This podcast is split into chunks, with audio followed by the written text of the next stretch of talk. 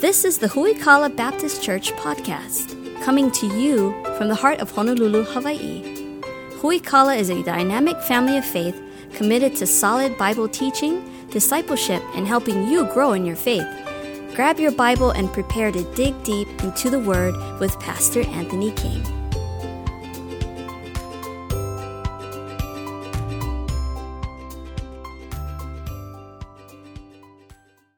Isaiah chapter 42 speaks of the glory of God. Uh, every night we're going to be taking a look at our perspective. Uh, tonight we're taking a look at an upward look. We're taking a look at the glory of God. Isaiah chapter 42, uh, starting in verse number 1. Behold, my servant whom I uphold, mine elect, in whom my soul delighteth. Now, uh, just uh, by way of context here, the book of Isaiah is a book of prophecy. Isaiah was a prophet. He was telling of things to come. And in this case here, he's prophesying of Jesus Christ, the Messiah, who will come. Behold, my servant whom I uphold, mine elect, in whom my soul delighteth. I have put my spirit upon him. He shall bring forth judgment to the Gentiles. He shall not cry, nor lift up, nor cause his voice to be heard in the street. A bruised reed shall he not break, and the smoking flax he shall not quench he shall bring forth judgment unto truth. Verses 2 and 3 says that Jesus, when he comes, is not going to be violent. He's not going to overthrow people physically, but he's going to bring judgment via truth. Uh, verse 3 tells us. He shall not fail nor be discouraged till he has set all judgment in the earth, and the isles shall wait for his law. Thus saith God the Lord, he that created the heavens and stretched them out, he that spread forth the earth and that which cometh out of it. He that giveth breath unto the people upon it, and a spirit to them that walk therein. I, the Lord, have called thee in righteousness, and I will hold thine hand, and I will keep thee, and give thee for a covenant of the people, for a light unto the Gentiles, to open the blind eyes, to bring out the prisoners from the prison, and out of them that sit in darkness, out of the prison house. I am the Lord that is my name, and my glory will I not give to another, neither my praise to graven images. I believe that many things in the Christian life can be fixed if we have the proper perspective of who God is and what he expects of us. Many times I think the way that Christians think about God determines the way that we act towards God. Uh, some people would believe that God is just a God in heaven who's very disconnected. He, he basically created the earth and kind of stepped back and folded his hands and kind of watching it all unfold. If that's our viewpoint of God, then we can say that, that God is just a God up in heaven who kind of left us on our own to do our own thing. And that would inform the way that we behave as well if we see that God is a loving father who is tender with his children, who wants their, their best and has their best interests in mind all, all things, we'll see God as a very involved, loving, caring heavenly father who's taking care of every detail for us on our behalf and looking out for us and caring for us the way that a loving father would care for his children. If we look at God like an angry, abusive father, then we're scared of him, we're afraid of him. And every time we do wrong, we cower in fear because we're afraid that we'll be struck by his heavy hand. We, we think that some people have a viewpoint of God that God uh, delights in, in hurting us, or God delights in punishing us, or uh, that God in some way is abusive in his uh, correction of us. And that couldn't be a further mischaracterization, mischaracterization of who our God is. But I think if we get a glimpse of God's glory, what God is able to do, what God has already done, what God has done for us, and what God wants to do for the world, I think it'll change our perspective on who God is. The Bible is full of speaking of the glory of God from cover to cover from the book of Genesis. In the beginning, God created the heavens and the earth. God created of his own power. He spoke the world into existence, therefore showing his glory, power, and majesty for all of eternity. The Bible ends with the book of Revelation when all those that know Jesus Christ as Savior will be gathered together in a new Jerusalem, a new city that God has created for us, and we will forever be with the Lord. What a day that's going to be, enjoying God's glory for all of eternity. Between Genesis and Revelation, there's 64 other books, and every single one of them speaks to directly to the glory of God. The Bible says, uh, let your glory be over all the earth. May the earth be filled with his glory. All the earth will be filled with the glory of God. The earth will be filled with the knowledge and the glory of God. The earth is full of his glory. How majestic is your name in all the earth. I will set my glory among the nations. All nations will come and see my glory. The heavens are telling of the glory of God. They will see the glory of our God. His salvation is near so that glory may dwell in our land. The glory of the Lord will be revealed. The glory of our Lord will be your guide. I will be glorified in your midst on the day when I glorify myself. You made a name for yourself at this day. If you believe, you will see the glory of God. I've glorified my name, and I will glorify it again. And the Bible tells us there'll be no need of the sun or the moon in the city of God because God's glory shines upon it. Again, that is just a small percentage, less than 1%, I would say, of the, what the Bible has to say of the glory of God. Now, we talk of the glory of God, it could really be described in two different senses. Once uh, in a general category or as an attribute of who God is. So we think of the glory of God. The glory of God is who God is. God is majesty. God is awesomeness. God is above all else. And so we can think of uh, the glory of God as an attribute of who God is. We can also think of the glory of God as a manifestation of God's presence. Last week on Sunday morning, we took a look at uh, praying for the manifest presence of God. We know that God is omnipresent. He's at all places at all time. That's an attribute of God. It's who he is. When we talk about the manifest presence of God, we're talking about God showing up and doing what only God can do. And this passage in Isaiah chapter 42 shows us three different instances of the manifest glory of God, how God showed and displayed his presence to us in a special way. I want to challenge you tonight to have this prayer on your heart this week. God, would you show me your glory? God, would you show me your awesomeness? God, would you show me your majesty? God, would you do something in my life this week that only you could do? And then look for God to show himself strong on your behalf. As we take a look at Isaiah chapter 42 tonight, we see first of all that God displays his glory. God's glory is not something that he keeps to himself. He puts it on display for all to see. We see the first way that the uh, Isaiah 42 tells us that God has displayed his glory is first and foremost through Jesus Christ.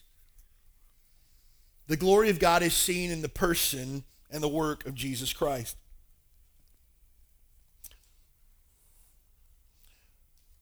If you're not in a good Bible reading plan right now, I'd encourage you to get in the Bible every single day and have a plan as far as where you're going. Sometimes I've known people before who they say, "Well, I just open up my Bible, wherever it opens is where I'm going to start reading for the day because uh, you know God's all-knowing and all the Bible's good." That sounds really spiritual in theory, but you wouldn't open a novel and just open it up to the first page and start reading somewhere. It just doesn't make sense. It's not logical. Uh, so we want to read with intentionality. And so if you don't have a good Bible reading plan right now, may I suggest that you start uh, in the book of Matthew, the Gospels. It's the story of Jesus Christ and who he is. Uh, if you've already read a couple of Gospels, maybe you want to skip to John. I'm currently reading through the book of John right now, and I never get tired of the book of John. Uh, I could read it a hundred times uh, in a given week, and I would find something new every single time I read it. Uh, but if you want to get fired up, read the, the, the story of Jesus and who he is. It starts in the book of Matthew. Matthew, Mark, and Luke are what we sometimes refer to as the synoptic gospels. They tell pretty much the same story uh, in three different perspectives. The book of John kind of stands on its own in the fact that John has some uh, stories about Jesus that aren't found in Matthew, Mark, or Luke. Uh, but all four of those are phenomenal because they tell the story of Jesus and who he is. And as you read through and you watch the story of Jesus and you see it unfold and you see his interaction with people, take really good notes as you go through there. The types of things that Jesus says, the types of people that Jesus spends his time with, the types of thoughts that Jesus thinks the types of words that Jesus says. And you'll learn so much about God's glory, but also God's expectation for us. You see, the goal of every Christian should be to be like Jesus. God's plan for every Christian is that we would grow in Christ likeness. We took a look at that last Sunday night, that Christ might be formed in us. That's God's plan for us. How do we know what that looks like? Read the story of Jesus. God displays his glory so beautifully in the life of Jesus. Jesus says in John chapter 17, verse number 5, And now, O Father, glorify thou me with thine own self, with the glory which I had before thee, with, before, with thee before the world was. Jesus, as he's about to be crucified, he kneels in the Garden of Gethsemane and says, God, give me your glory again, the glory that I had with you before the world was ever created. Now, this is a significant claim for Jesus to make because if we take a look at our text here in verse uh, number uh, 8, in Isaiah 42, it says, I am the Lord, this is my name, and my glory will I not give to another. God doesn't give his, his glory to anybody. If you and I ask for God's glory, he's not going to give it to us because he doesn't share it. So when Jesus says, God, give me the glory that I had when I was with you before the world was, Jesus is making a claim to the fact that he is God because only God can take God's glory. That is huge. Again, if anyone wants to say that Jesus was just another man or Jesus was a good teacher, that goes against the teaching of the Bible. Jesus was fully man, yet he was fully God, and he was fully displaying God's glory as we read through the crucifixion account and everything that took place to Christ, we see uh, Jesus Christ, God in the flesh, hung upon a cross to die for the sins of mankind. And in that moment, we see the glory of God on display for all mankind to see.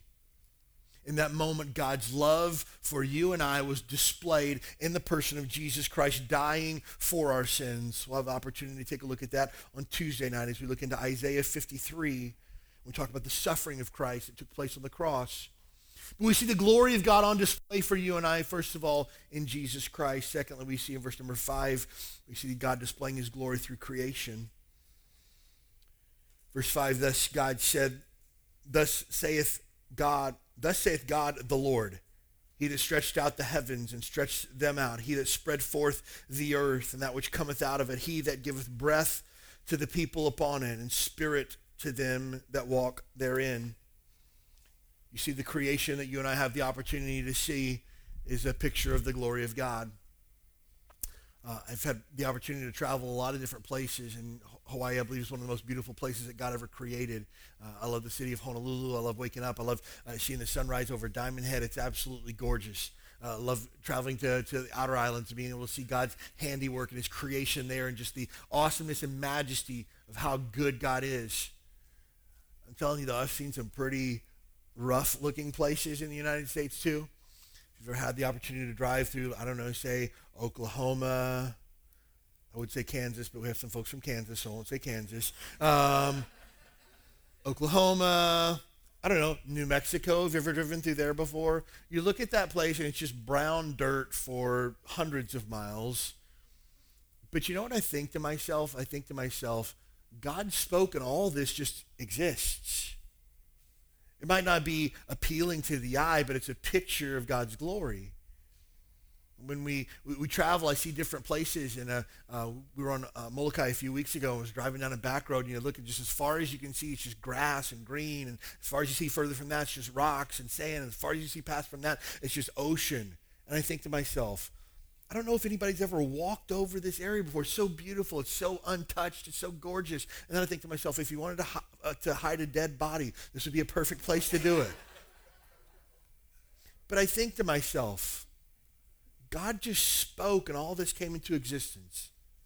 This is the glory of God.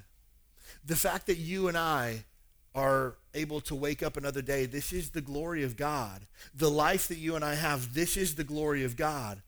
The human body is absolutely fascinating. Fascinating. It's a picture of the glory of God.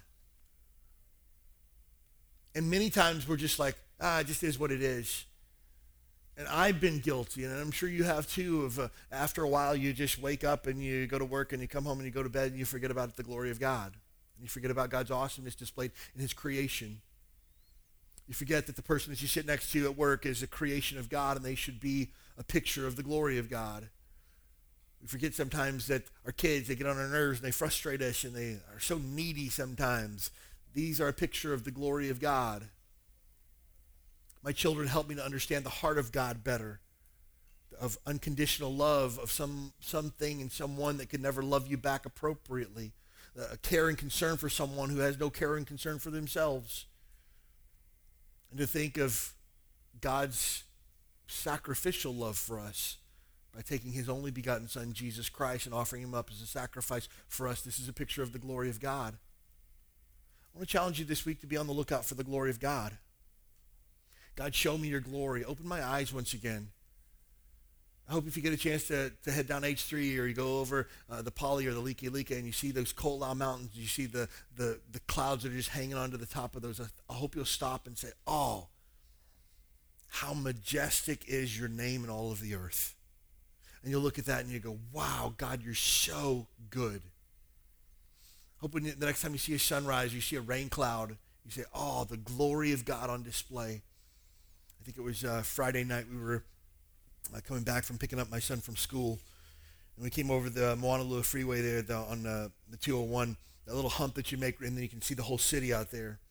And it was gray and overcast. I mean, it looked like Seattle. Like you never see it here. Just low-hanging gray clouds over the entire city. Wasn't a scratch of blue in the entire sky. And Ricky goes, Dad, I know that's kind of ugly, but it's kind of pretty, isn't it? I thought, yeah, it is, because we don't get to see stuff like that. And I just thought to myself, the glory of God in creation. You and I couldn't create something this incredible if we tried. You think of something as simple as the ocean and, and all of the, the life that takes place in the ocean. You and I couldn't create something like that if we wanted to. Just to have something like the uh, aquarium out here requires tens of hundreds of thousands of dollars just to subsist a small tank full of fish, yet God created the entire ocean and it just takes care of itself. It's a picture of the glory of God. Psalm 19:1 says, The heavens declare the glory of God, and the firmament show his handiwork. God shows his glory through Jesus Christ, through creation, and finally, uh, thirdly, through his unfailing love.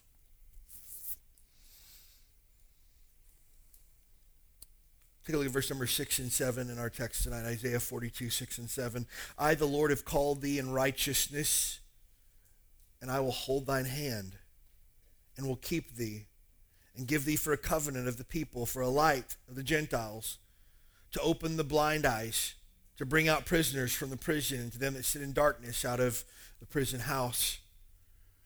See, God displays his unfailing love for you and I through salvation through Jesus Christ. You see, you and I are not lovely, beautiful, wonderful, sinless creations. You and I are dirty, rotten, despicable sinners down to the core. David said, In sin did my mother conceive me. From the moment of conception, I was a sinner. Uh, the Bible tells us in the book of Proverbs that we came forth from our mother's womb speaking lies that we are sinners from the very beginning, but God chooses to love us. Our sin has separated us from a holy God. Uh, the Bible says that God is repulsed by our sinful condition because God is holy, not because God is not loving, but because God can't touch sin. He's perfect, He's holy, and He must take a step back from our sin and hold us at our arm's length until our sin is cared for. And we can't care for our sin just by trying to do better or working harder or maybe changing some bad habits we have. No, our sin has a price that must be paid. And either you and I can pay it by being separated from God forever, or we can allow Jesus to pay the price for us. And God shows us his unfailing love in the person of Jesus Christ by giving us salvation for our sins. Again, take a look at verse number seven. To open the blind eyes, to bring out the prisoners from the prison, and them that sat in darkness out of the prison house. I am the Lord, that is my name. My glory will I not give to another, neither praise to graven images. The glory of God is shown in our salvation. If you're here tonight and you don't know for sure that there's been a time in your life where you've been saved or born again, I would encourage you to let tonight be that night to recognize that you've broken God's law, you've sinned against Him, and you need to be forgiven of that sin. The Bible says it's appointed unto man once to die, and after that, the judgment. You and I will stand before God one day and give an account of our life, and God doesn't want to know how good of a person you were, how bad of a person you were. He wants to know what did you do with my son Jesus? Did you accept him as Savior, or did you reject him and do your own thing? And that determines whether we go to heaven or hell, what we did with Jesus. And so if you're here tonight and you don't know for sure that you're saved, there's not been a time in your life where you've accepted Christ as Savior, tonight is your opportunity to be forgiven and allow the glory of God to be seen through you. Every time a sinner comes to repentance, the Bible says the angels in heaven break out a party of celebration up there. Every time a sinner comes to Jesus, the glory of God is on display yet again.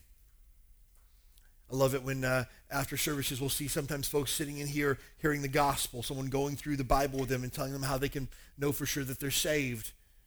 And it's always encouraging when somebody comes out and they say, Pastor, I got saved today. I accepted Jesus Christ as my Savior. Man, that's the glory of God on display. That he took a wretched sinner like you and me and says, You're forgiven, and you're not just forgiven, you're now my son. Welcome to our family. That's the glory of God on display for you and for I. I hope you never get over the fact that you're saved. I hope you never get over the fact that God has redeemed you and given you a new life. Sometimes I'll talk with people and I'll say, hey, tell me your story about how you got saved. And they say, well, my story's not really all that exciting. I always stop them and I go, nope. Any sinner that comes to Jesus and is saved is an exciting story. Anyone who once was dead and is now alive, that's a phenomenal story. They say, well, you know, I was a kid. I, I was in Sunday school. I prayed and asked Jesus to save me, and he did. Oh, praise God for that. Oh, what a story. They're like, well, it wasn't really that exciting of a story. No, no, no.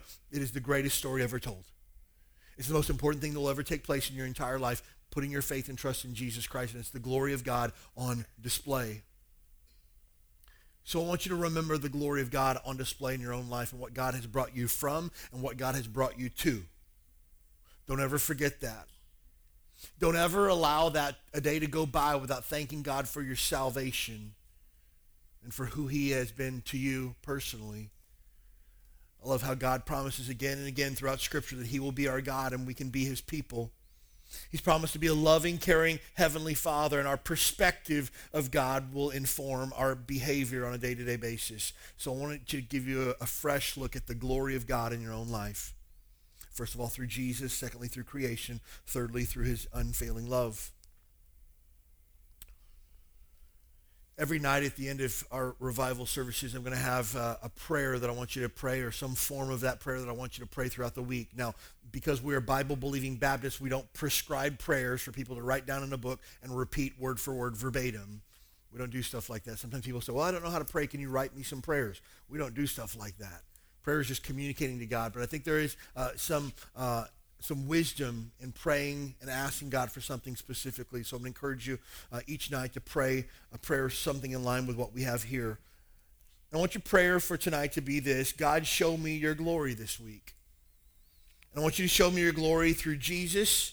I want you to throw, show me your glory through creation. And I want you to show me your glory through your unfailing love. Now, again, whatever form that takes and however you want to pray it, that's totally up to you but our perspective will determine our behavior. What you look at will determine your emotions, your feelings, your actions. This is true for everything.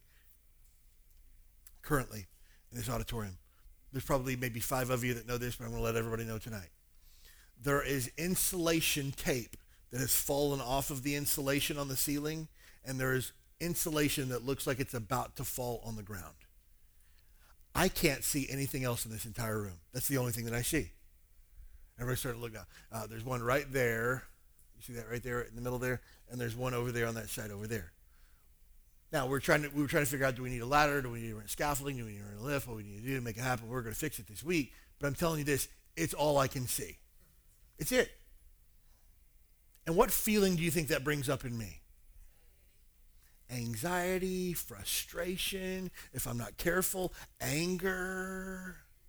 Now, here's the thing. Uh, we talked about it this past week, and I said, hey, take a look at it, see if we can get it with a ladder. If not, we'll have to get a lift or a scaffolding. That's fine. We're on it.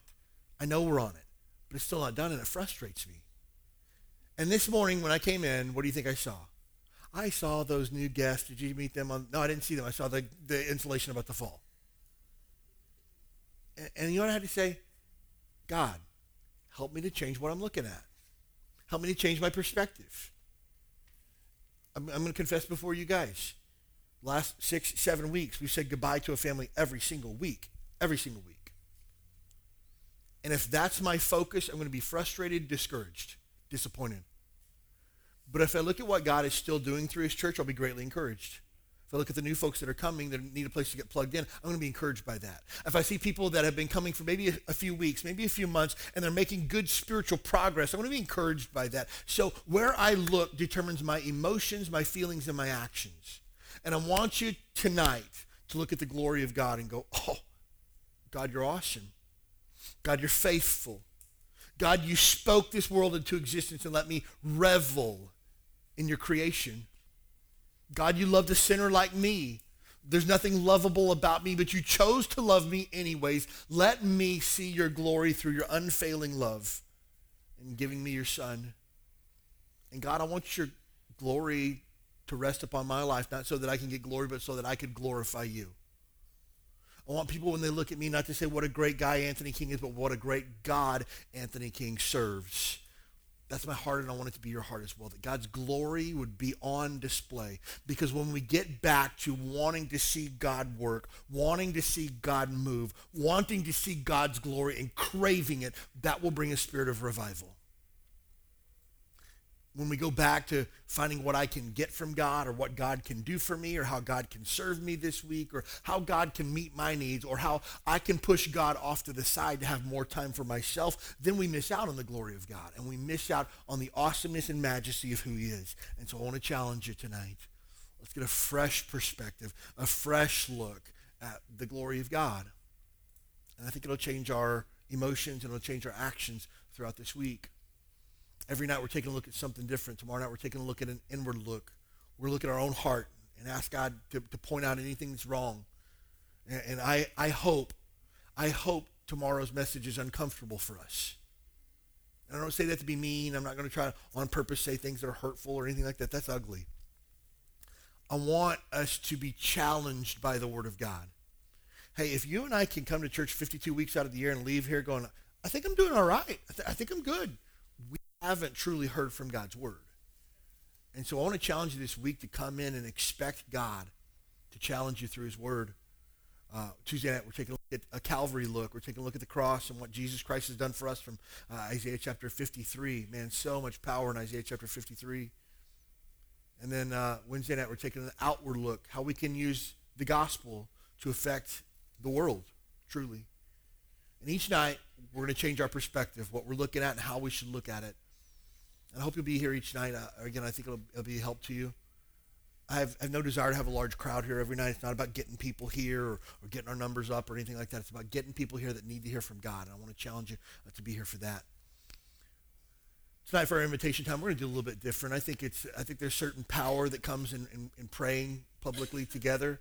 I think there's certain power that comes in, in coming forward and kneeling at an altar. We're not a church where a lot of people come forward and kneel at the altar.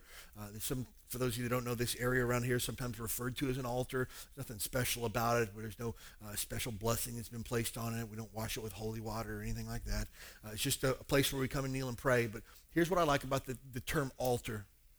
An altar is a place where we make sacrifices.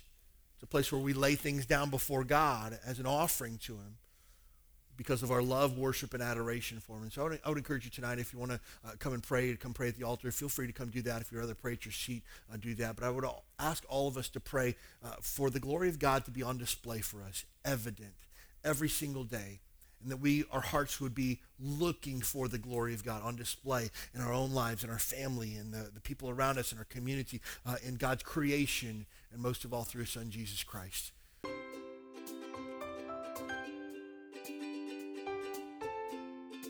Thanks for joining us for the Huikala Baptist Church podcast. We'd love to have you as our guest this Sunday morning at 10 a.m. You'll find exciting classes for your keiki, a welcoming church family, and a message from the Bible that's sure to encourage your heart. Join us this Sunday. You belong here.